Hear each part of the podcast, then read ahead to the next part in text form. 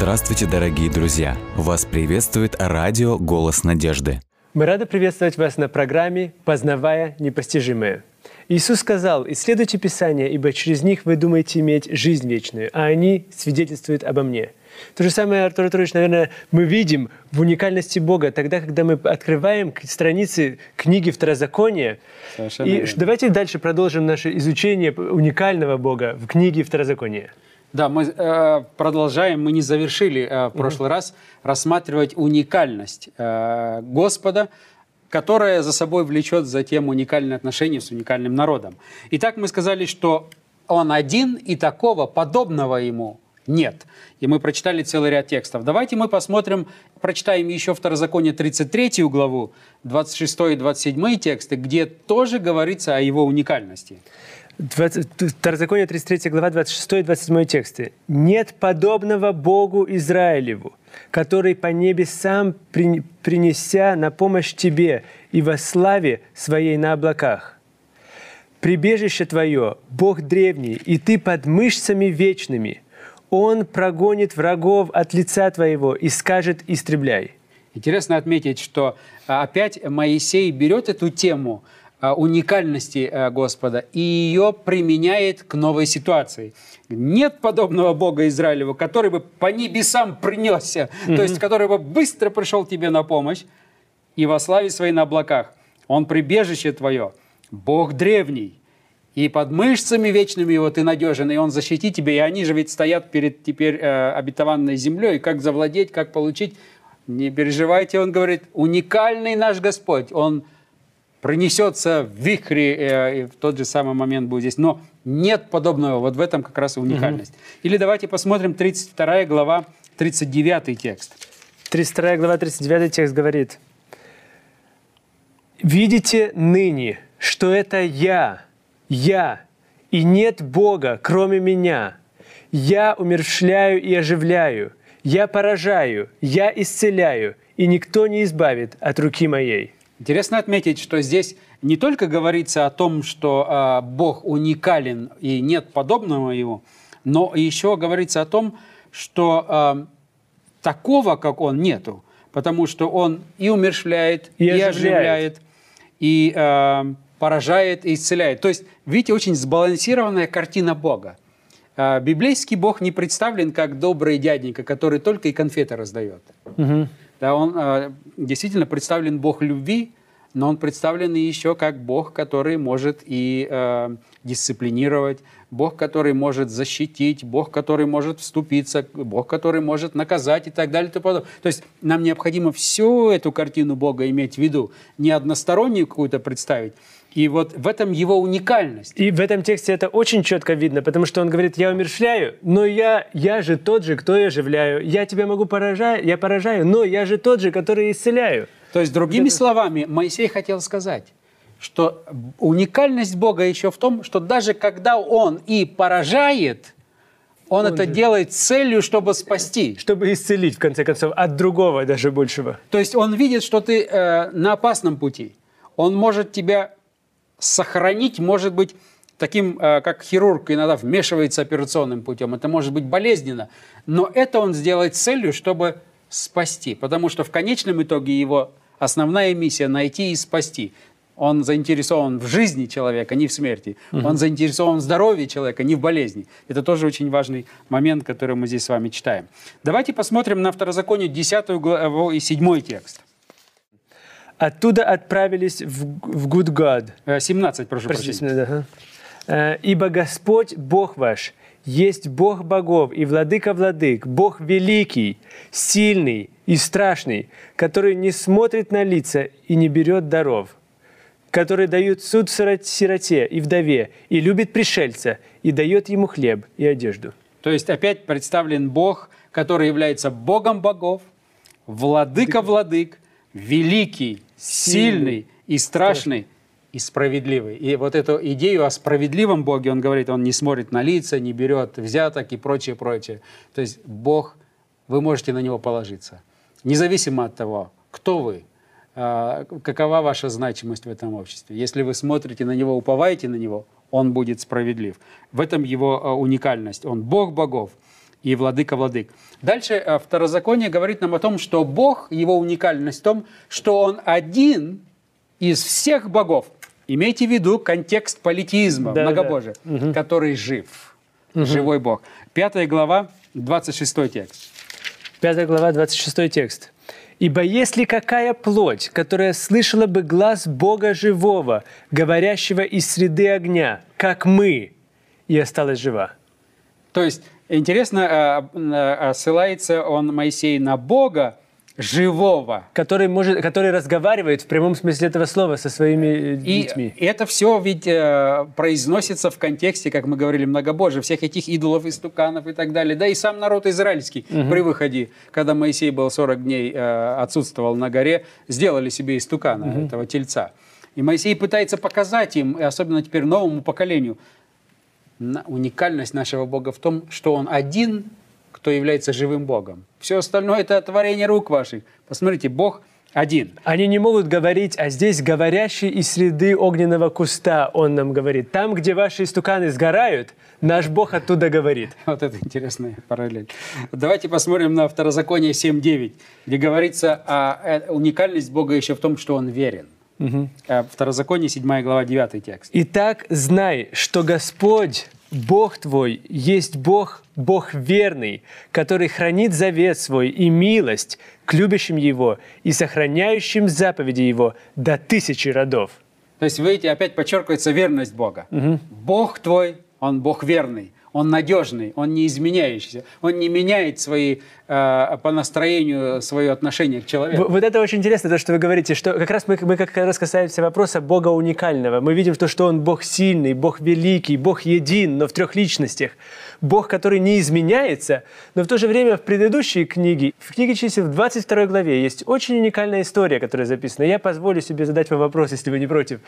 Мы вместе с вами отправимся снова, буквально на несколько мгновений, в числа 22 главу. Там описана история о том, как, опять же, это все происходит народ израильский в пустыне, и там история об одном пророке, которого звали Валаам. Когда к нему приходят и говорят: «Прокляни израильский народ». И тут Бог ему говорит: не иди, потом он говорит: не иди, потом он говорит: иди ему. Потом он идет проклинать израильский народ, но в то же самое время ослица ему начинает говорить: стой, ты куда идешь? Как же здесь, если вроде бы Бог не изменяющийся и верный, почему же там Бог, кажется, изменяется? Да, этот вопрос действительно многие задают, если вы посмотрите на 22 главу, и говорится о том, что Валак послал своих послов к Валааму. То есть Валак – это царь тех земель, он отправляет послов к пророку Валааму для того, чтобы он проклял народ. «Приди и прокляни народ израильский», поскольку он боялся и видел, что мощь этого народа, никто не может устоять перед ним, и он понимал, что если сверхъестественное вмешательство не произойдет, то он не сможет противостоять народу израильскому. Поэтому приглашает пророка Валаама, говорит: приди и прокляни от имени Бога. И сделай так, чтобы Бог был на нашей стороне. А мы тебе дадим подарки, мы тебе заплатим и золото, и серебро. Другими словами, он хотел дать ему взятки. Мы как раз читали в книге Второзакония, где говорится о том, что Бог верный, и он взяток не принимает. Да. Это, сколько бы ты ему ни принес, ты не можешь откупиться. Хотя интересно отметить, это такая древняя форма, несколько примитивная форма понимания Бога. Но если мы посмотрим в современное время, ведь мы иногда поступаем точно так же. Когда человек согрешит, он хочет дать Богу принести пожертвование в церковь, пожертвовать, и Бог тебе простит грехи. Да? Да, или убивая кого-то, мы потом строим церкви. В надежде на то, что нас, убивая словом или убивая действиями своими, или убивая в прямом смысле слова, мы строим церкви в надежде на то, церкви, любые, какие бы ни было, православные, неправославные, католические, некатолические, в надежде на то, что это искупит нашу вину. Но Бога нельзя подкупить. Вот Моисей говорит: наш Бог, он уникален, но он справедливый, он верный. И в данном случае, когда Валак прислал к Валааму и принес ему подарки и дары, то Валаам посмотрел на возможность практически получить пожизненное обеспечение, и он очень захотел пойти. И Господь ему сказал: не иди, не ходи. И Валаам послушался, и он не пошел. но в душе своей он был очень недоволен на Бога. Такая возможность была заработать. Никогда в жизни не предоставится такая возможность. Тут все пенсионное обеспечение, все, что хочешь. Вот, пожалуйста, только два слова скажи и все. Я мог бы, может быть, даже так сказать, чтобы непонятно было ни тем, ни другим, но заработать же была возможность. И интересно, что Господь ему говорит, не ходи. И он все-таки не пошел, он послушался в данном случае. Но в сердце своем он не понимал Бога, он даже был в некотором смысле огорчен. Но когда эти посланцы вернулись к Валаку и сказали, что Валаам не пришел, он тогда посылает более значимых людей и говорит, пойдите, предложите ему больше, пригласите его, пусть придет и проклянет меня. И теперь во второй раз они пришли, и Валаам уже знал ответ Бога. Господь ему сказал, не ходи. И что делает Валаам? Когда он посмотрел на эти дары, посмотрел на такую представительную делегацию, он обращается к ним и говорит, 19 текст, 22 главы, «Впрочем, останьтесь здесь и вы на ночь, а я узнаю, что еще скажет мне Господь». То есть в надежде на то, что, может быть, как-то получится заполучить эти богатства. Совершенно верно. То есть Господь ему уже сказал, не ходи, мой план тебе не ходить, потому что это народ, который я благословляю, а не проклинаю. Не ходи. И он прекрасно знал. Но теперь ввиду новых даров, ввиду более представительной делегации, он говорит, ну вы здесь останьтесь все-таки, а я пойду домой и ночью, надеюсь, что Господь... откроет мне что-то. Я спрошу, и может быть это. Господь является ночью к нему. Это следующий как раз текст говорит. 20 текст, прочитайте. «И пришел Бог к Валааму ночью и сказал ему, если люди сии пришли звать тебя, встань, пойди с ними, но только делай то, что я буду говорить тебе». Так, теперь, что интересно, и почему люди задают вопрос. Потому что 21 текст говорит, «Валаам встал поутру, оседлал ослицу свою, пошел с князями моавитскими». Тоже сделал то же самое, в принципе, то, что сказал ему Бог. А вот следующий текст. «И воспылал гнев Божий за то, что он пошел, и стал ангел Господень на дороге, чтобы воспрепятствовать ему. Он ехал на ослице своей, и с ним двое слуг его». То есть вот здесь вот как раз весь вопрос. То есть, ну понятно, мы можем сказать, ну Господь увидел его, ну так хочет он заработать, но Господь говорит, ну ладно. Ну да, иди, да. Иди. Но если мы так понимаем, мы неверно немножечко толкуем сам текст. На самом деле, что здесь происходит, и в книге «Патриархи и пророки», между прочим, есть самое лучшее объяснение этого конфликта, который здесь имеется. Она достаточно известная. Книга «Патриархи и пророки», и автор ее является Елена Уайт. Да. И что интересно, вот в этой книге она дала такой ответ, Елена Уайт, который многие богословы до сегодняшнего дня никак не могут найти ключ к понятию этой проблематики. А весь секрет в следующем. 20 текст дает ответ нам. «И пришел Бог к Валааму ночью». Интересно отметить, что Бог милостив.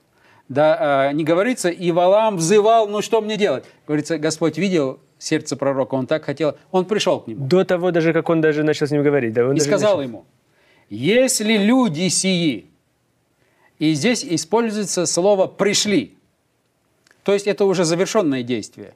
Как будто бы указывает на их приход вчера. Если они пришли звать тебя, встань, пойди с ними, но только делай то, что я буду говорить тебе. Но что интересно, здесь можно было бы перевести таким образом. «И пришел Бог к Валааму ночью и сказал, если люди сии придут звать тебя утром, тогда встань и иди за ними, но только делай, что я буду говорить тебе». А они утром не пришли. Они не увидели его, он не пришел, и князья собрались, как в книге «Патриархи и пророки» описывается, и они ушли. И теперь, когда, видимо, он долго поспал, чем обычно, Валаам просыпается, он берет ослицу, не дожидаясь их, и берет... двоих слуг и догоняет их. И дальше идет вместе с ними. То есть Господь говорит, если они... Здесь опять милость Божья. Говорит, ты так сильно хочешь. Но я тебе скажу. То, что ты там можешь сделать, не принесет тебе того, что ты ожидаешь от этой поездки. Нет смысла тебе идти туда. Потому что если ты пойдешь и будешь делать то, что я говорю, не получишь то, что ты хочешь. Но если ты так сильно хочешь, я не хочу тебя огорчать. Давай сделаем так. Если они утром придут, тогда иди за ними. Да. Но вся проблема... Они же не пришли. Они не пришли. Поэтому Валаам не должен был идти, он не имел оснований идти. Но вся проблема в том, что здесь и во всех современных переводах правильно переводится. Потому что глагол, если люди сии пришли, это перфекты, еврейский глагол в перфектной форме. То есть событие, которое как будто бы завершилось. Завершилось. И поэтому все переводчики правильно как бы и переводят. Но что интересно, иногда, когда пророчества некоторые изрекаются, и такие случаи у нас есть, и очень тяжело понять, это только контекст может помочь. Иногда для того, чтобы показать уверенность того, что обязательно что-то должно произойти, пророки о будущем говорят в перфектной форме. Угу. То есть это, для того, чтобы это понять, нужно синтаксический анализ провести некоего рода. Совершенно верно. То есть, другими словами, он использует то, что говорит, для того, чтобы подчеркнуть важность, вот это действие должно состояться. Угу. И оно состоится. То есть, другими словами, Господь как бы ему говорил через эту глагольную форму, что они не придут. Угу. Потому что только в том случае, если они придут с такой уверенностью, как будто бы они уже пришли сейчас. Это очень важный момент. То есть вот это даже слово как раз, ну, даже сейчас вот если читая это заново, как будто бы прослеживается вот эта идея. Потому что слово «если», оно как будто бы указывает на какую-то вещь, которая может произойти, а может не произойти. Совершенно верно. Если... они пришли, как будто бы в будущем времени. Ну, естественно, что здесь форма используется перфектная, как мы сказали, но она может указывать на будущее. Если они пришли завтра утром, если бы они пришли завтра утром, если так мы можем говорить. Совершенно верно. То тогда пойди и делай то, что я тебе скажу. А он увидел, что они не пришли, и вперед догонять их. Совершенно верно. Вы представляете, каков Бог милостив. Вот здесь опять я восхищаюсь характером Бога. Он видит своего пророка, ну так ему уже хочется. Да. И он ему говорит, хорошо, я хочу тебе дать знак. Вот эти люди, которые проделали такую дорогу, и уже во второй раз пришли, и с такими дарами, и такие знатные люди, неужели ты думаешь, они не придут и не спросят? Угу. Но я хочу тебе сказать, что если они не придут, не ходи. То есть Господь над сердцами этих людей, которые пришли, Он поработал. И язычники послушали его в печи и ушли. Язычники ушли, а здесь Божий человек, он начинает их догонять как будто бы. Совершенно верно. Вот в этом-то и получается то, что дальше получается. И ослицы начинают говорить в конце концов. Да, и дальше, поэтому это разъясняет всю эту проблему, и поэтому Бог остается постоянным. Он не меняет свое настроение, свои мнения в зависимости от обстоятельств.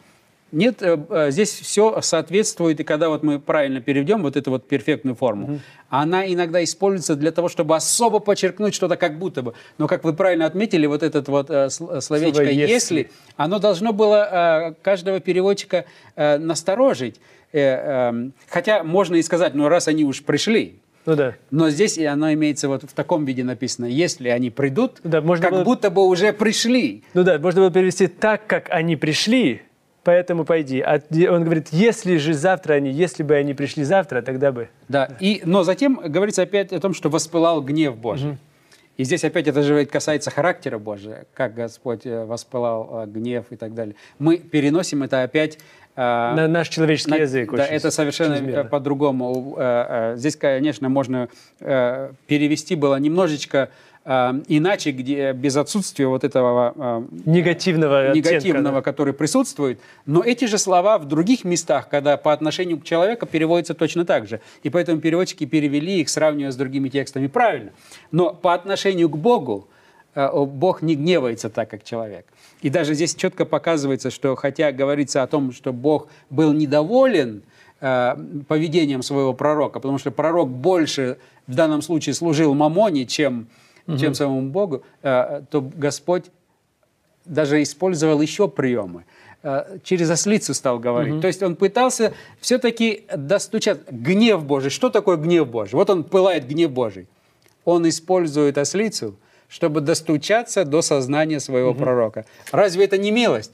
Ну, да. Гнев человеческий сразу бы дали ему, голову снесли бы и без всяких наказания. Гнев человеческий — это молниеносное наказание, мгновенное наказание. Да, совершенно верно. Поэтому в данном случае мы не имеем проблем с этим библейским текстом. Но это как раз повторяет или еще раз показывает вот эту красоту Бога, когда Моисей изъясняет в книге «Второзаконие» закон Божий, или все предыдущие 4 книги, которые он уже написал, он повторяет как будто бы этот закон, он говорит заново: «Помни о том, что Бог, Он Бог милостивый, Бог неизменяющий, сохраняющий милость, Бог уникальный, Бог един в 3 личностях» и так далее.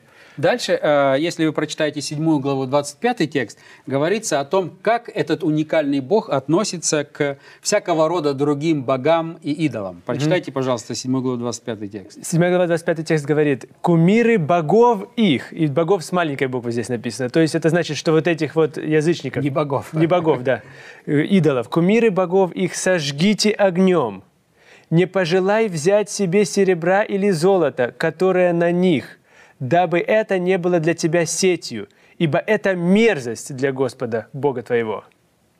Интересно отметить, что Господь относится к идолам и к разного рода богам как к мерзости. Это для Него мерзость. Но почему? Это очень также уникальная деталь, потому что мы не будем все тексты сейчас перечислять, но наши читатели могут прочитать, слушатели прочитать книгу «Второзаконие», увидеть это. Потому что везде в книге «Второзаконие» проходит такая вот мысль о том, что Господь, Он любит свой народ, своих детей, и Он даже ревнует.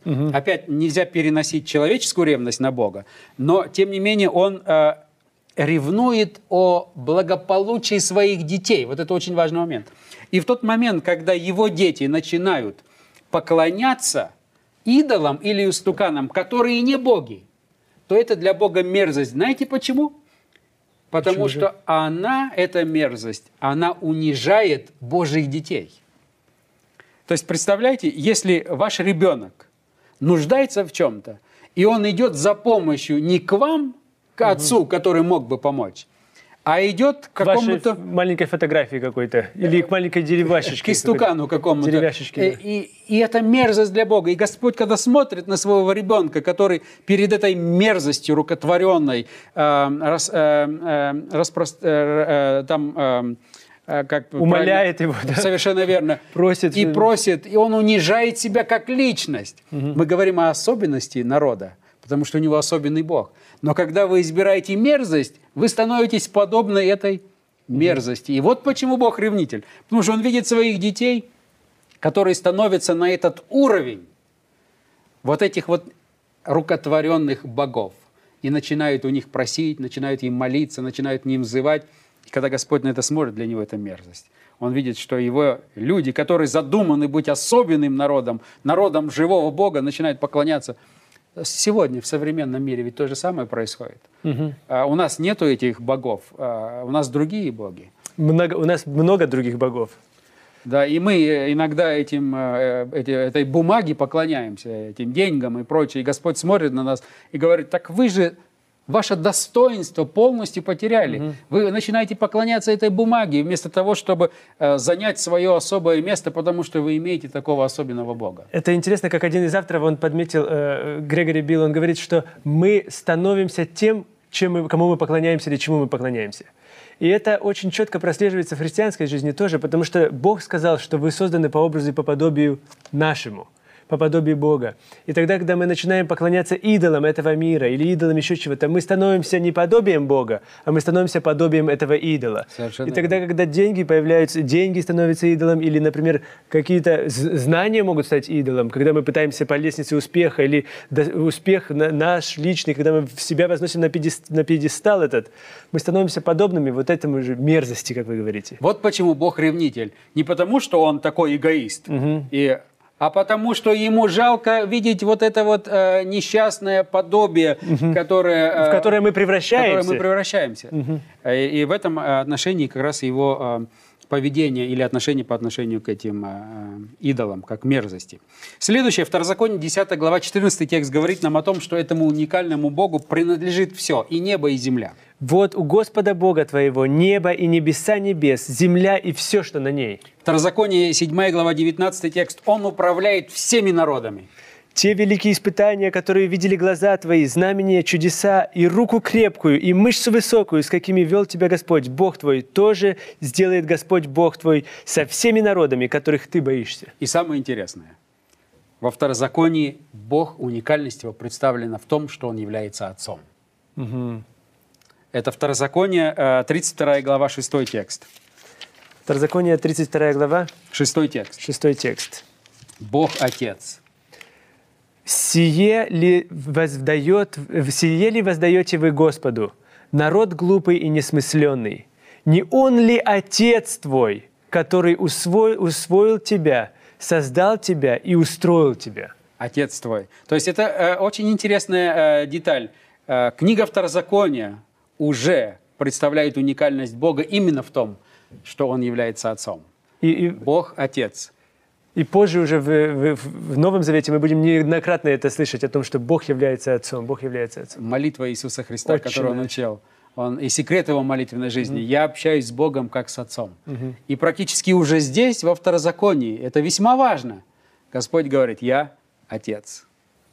Артур Артурович, спасибо вам большое за то, что вы помогли нам увидеть, познать непостижимое. И, конечно же, мы понимаем, что на страницах Священного Писания это практически невозможно, наверное, до конца познать Бога. Но мы пытаемся вместе с вами, своим ограниченным сознанием, увидеть красоту Бога. Это было удивительно, увидеть то, что Бог является одним, но в то же самое три личности, то, что Он может умершлять, но в то же время Он оживляет, то, что Он милостивый, то, что Он ревнитель. Но ревнитель не так, как мы ревнуем, а ревнитель, потому что Он любит. Он не хочет, чтобы мы унижали себя ради имени Его. И мне бы хотелось завершить нашу программу сегодня словами, которые записаны в книге Второзакония. «Не хлебом одним будет жить человек, но всяким словом, исходящим из уст Божиих».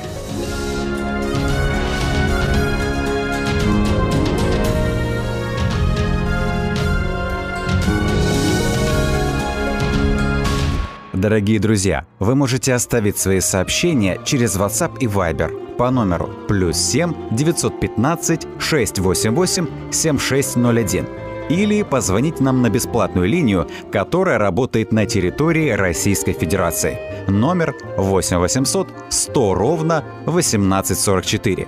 8 800 100 ровно 1844.